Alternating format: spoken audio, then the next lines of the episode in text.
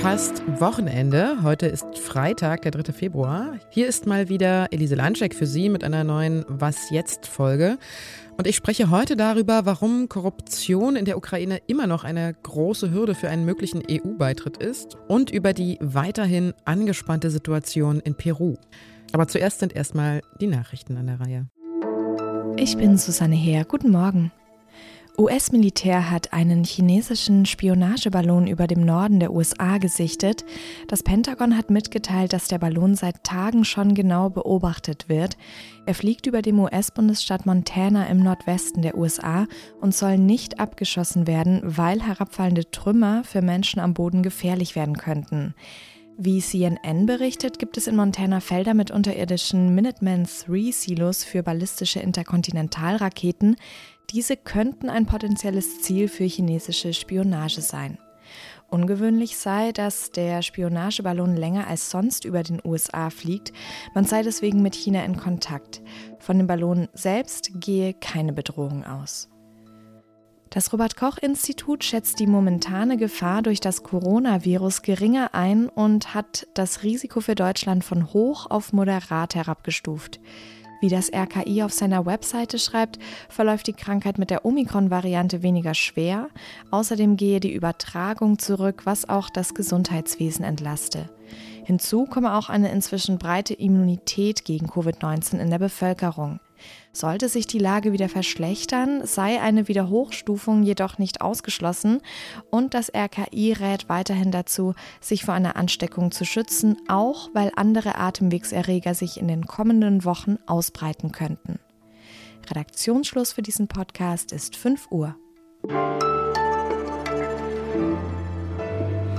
Schon gestern sind EU-Kommissionspräsidentin Ursula von der Leyen und 15 weitere EU-Kommissionsmitglieder in die ukrainische Hauptstadt Kiew gereist. Den Titel EU-Ukraine-Gipfel bekommt das Treffen aber erst heute. Der ukrainische Präsident Volodymyr Zelensky hat sich zum Ziel gesetzt, damit einen möglichen EU-Beitritt seines Landes weiter voranzutreiben. Dagegen gibt es allerdings von Seiten der Europäer noch große Bedenken. Ein Problem ist, dass die Korruption in der Ukraine immer noch ein massives Problem ist. Im Ranking von Transparency International liegt die Ukraine momentan auf Platz 116 von 180, was die Korruption angeht. Und erst vor kurzem sind wieder mitten im Krieg zwei Korruptionsskandale bekannt geworden. Unsere Reporterin Simone Brunner war vor kurzem in Kiew und hat dazu recherchiert und ich spreche jetzt mit ihr. Hallo Simone. Hallo Elise. Es gab jetzt gerade diese beiden Enthüllungen in Regierungskreisen. Klassischerweise sind Politik und Militär ja besonders anfällig für Korruption.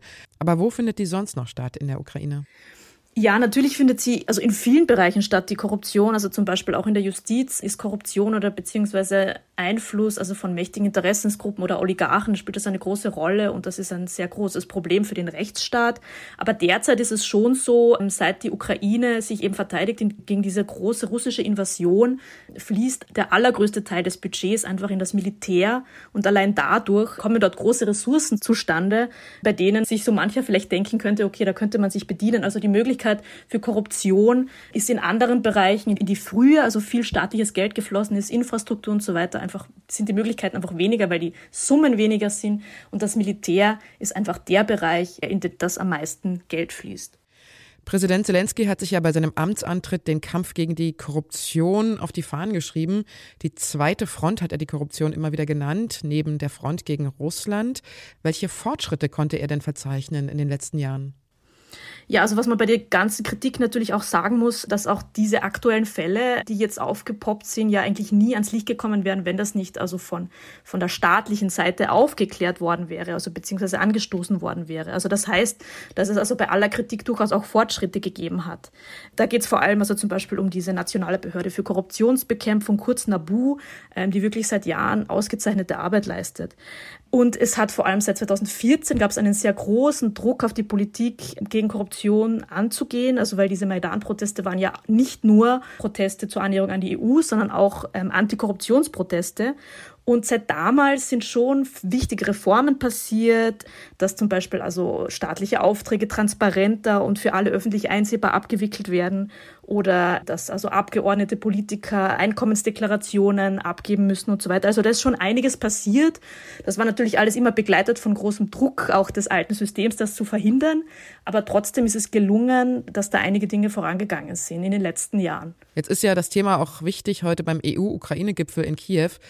Was müsste denn die Ukraine in Sachen Korruption tun, damit ein EU-Beitritt überhaupt möglich wird? Kann man das jetzt schon so sagen? Oh, ich glaube, das ist jetzt äh, ganz schwer zu sagen und noch ein sehr, sehr weiter Weg. Also es gibt unglaublich viele Bereiche, in denen schon in den vergangenen, schon seit den vergangenen Jahren an einer EU-Annäherung gearbeitet wird, also im Bereich der Energie oder eben auch im Bereich der Korruption, in der, Just, also der Justiz. Aber zuallererst sind das ja auch ein bisschen theoretische Überlegungen, weil die Ukraine muss ja erst einmal überhaupt diesen Krieg überstehen als, als ähm, souveräner Staat sozusagen, dass man da auch ähm, wirklich realistischerweise irgendwann von einem EU-Beitritt ähm, reden kann. Aber was ganz wichtig ist, glaube ich, also bei dieser EU-Perspektive ist, dass also eigentlich alle in der Ukraine davon ausgehen, dass das die, die, der wichtigste Reformtreiber ist, um die Korruption zu bekämpfen. Also es ist in der Ukraine immer so gewesen, also die EU-Annäherung war immer der wichtigste Faktor, um Druck, politischen Druck auszuüben, dass da wirklich etwas weitergeht bei der Korruptionsbekämpfung. Also insofern ist jetzt schon diese Perspektive, irgendwann einmal EU Beitritt, äh, der EU beizutreten, sehr wichtig, also für diesen Kampf gegen die Korruption. Sehr interessant mal wieder. Ich danke dir, Simone. Sehr gerne.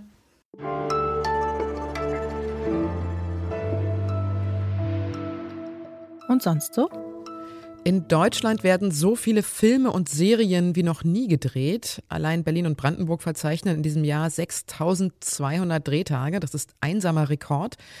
Aber auch in der Filmbranche fehlen, so wie ja fast überall, Mitarbeiterinnen und Mitarbeiter. Das zeigt jetzt eine neue Studie des Netzwerksvereins Medianet. 80 Prozent der Filmfirmen geben dort an, dass sie nicht genug Leute finden und deshalb ganze Serienprojekte auf der Kippe stehen. Drehs müssen verschoben werden. Und es fehlt dabei nicht unbedingt an Regisseuren oder Schauspielerinnen, davon gibt es immer noch genug, aber in den Bereichen Licht, Ton, Requisite, Kostüm und Verwaltung, also eben alles, was drumherum noch so beim Film stattfindet, da sind Arbeitskräfte Mangelware. Quereinsteigern soll jetzt die Umschulung erleichtert und die Arbeitsbedingungen fairer werden. Falls Sie also schon immer mal beim Film arbeiten wollten, jetzt wäre der Zeitpunkt.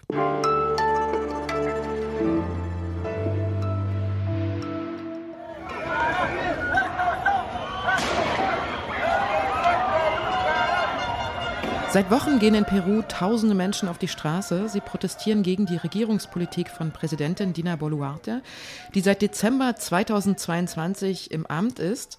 Fast 50 Menschen sollen bei den Protesten bislang von Sicherheitskräften getötet worden sein. Boluarte hat nun reagiert und vorgezogene Wahlen angekündigt, doch im Parlament gibt es dafür bislang keine Mehrheit. Sophia Boddenberg berichtet als freie Journalistin aus Chile und ist in letzter Zeit auch häufiger mal in Peru gewesen. Hallo Sophia. Hallo. Worum geht's denn den Menschen in Peru genau und wer geht da auf die Straße? Ja, also die ähm, wichtigsten Forderungen momentan sind eben der Rücktritt von der Präsidentin Dina Boluarte, äh, Neuwahlen des Kongresses und auch eine verfassungsgebende Versammlung. Man muss dazu sagen, dass die Proteste jetzt nicht nur gegen die aktuelle Regierungspolitik gehen, sondern auch schon einen Vorlauf haben, einen, einen Hintergrund. Und die Proteste gingen ähm, auf dem Land los, von der Indigenen und von der Landbevölkerung. Und mittlerweile ähm, haben sie sich eben aufs ganze Land ausgebreitet. Jetzt gingen ja Polizei und Sicherheitskräfte schon seit Beginn der Unruhen hart gegen die Protestierenden vor. Es gab auch Tote. Ist es nach wie vor so und so brutal auch? Welchen Eindruck hast du da? Ja, also was ich bisher gehört habe und von den Menschen, mit denen ich gesprochen habe, dass die Polizei weiterhin brutal gegen die Protestierenden vorgeht. Ähm, ich habe auch mit Menschenrechtsorganisationen gesprochen, die auch Fälle von Folter und sexualisierter Gewalt durch Polizeibeamte registriert haben, illegale Festnahmen. Ein Student, mit dem ich gesprochen habe, der wurde von der Polizei verprügelt bei der Räumung der Universidad San Marcos in der Hauptstadt Lima, wo eben die Studierenden die, die Universität besetzt haben um Protestierende aus den ländlichen Regionen zu beherbergen. Und da wurden auch ähm, über fast 200 Menschen verhaftet. Also die Polizei geht weiterhin brutal gegen die Protestierenden vor. Hm, das klingt ziemlich heftig. Würdest du sagen, dass Peru vielleicht sogar ein Bürgerkrieg droht oder ist das zu weit hergeholt? Schwierige Frage. Also ich glaube, wenn die, die Präsidentin und der Kongress weiterhin nicht auf die Forderungen der Protestierenden eingehen, dann wird sich der Konflikt auf jeden Fall weiter zuspitzen. Aber es gäbe natürlich auch eine demokratische Lösung für diesen Konflikt, nämlich eine verfassungsgebende Versammlung, was ja das ist, was viele fordern. Und gerade die Indigenen und die Landbevölkerung, die lange ausgeschlossen wurden aus der Politik, die wollen einfach gehört werden, teilhaben am politischen ähm, Entscheidungsprozess. Und ja, es gibt auch, ähm, gab auch schon den Vorschlag von einigen Abgeordneten im Parlament, von ähm, linken Abgeordneten, auf einen Zettel bei den Neuwahlen, auf einen Stimmzettel mit draufzuschreiben, möchten sie eine neue, eine neue Verfassung. Aber auch das wurde nicht ähm, angenommen. Also wenn weiterhin es kein Gehör gibt für diese Forderung, dann wird sich der Konflikt auf jeden Fall weiter zuspitzen. Warum weigert sich denn das Parlament nach wie vor, die Wahlen vorzuziehen, also wie es ja Präsidentin Dina Boluarte vorgeschlagen hat? Also das Parlament hat im Dezember schon dafür gestimmt, die Wahlen auf April 2024 vorzuziehen. Aber die Präsidentin wollte jetzt eben die Wahlen schon auf Ende dieses Jahres vorziehen. Das wollen viele nicht, weil viele Abgeordnete eben aus persönlichen Interessen auch handeln und ähm, eben ihren Abgeordnetensitz nicht abgeben wollen. Und gleichzeitig sagen auch viele Abgeordnete, ja, soll auch die Präsidentin zurücktreten. Das fordern doch die die, die Protestierenden, warum sollen wir denn jetzt zurücktreten und wenn sie nicht zurücktreten will? Und da werden halt ja viele politische und persönliche Interessen ausgefochten, ohne ähm, ja wirklich darauf einzugehen, was die Menschen auf den Straßen wollen. Ich danke dir, Sophia. Danke dir. Und nun ist sie auch schon vorbei, die Was jetzt morgen Sendung. Wenn Sie uns was mitteilen wollen, dann schreiben Sie uns unter wasjetzt.zeit.de. Und hier kommt nochmal der Hinweis auf unser Abo, wenn Sie uns unterstützen wollen in unserer Arbeit und nebenbei noch vier Wochen kostenlos Zeit oder Zeit online lesen wollen. Dann gehen Sie auf abo.zeit.de-was jetzt. Ich bin Elise Landscheck und gehe jetzt ins Wochenende und schaue mir vorher nochmal ganz wehmütig die ganzen Sonnenaufgänge an auf den Fotos, die Sie mir diese Woche geschickt haben. Ich habe mich wirklich sehr gefreut über Ihre Mails. Machen Sie es gut. Und wenn es bei uns jetzt gerade halb drei in Deutschland ist, wie spät ist es bei dir in Chile? Bei mir ist es halb elf morgens.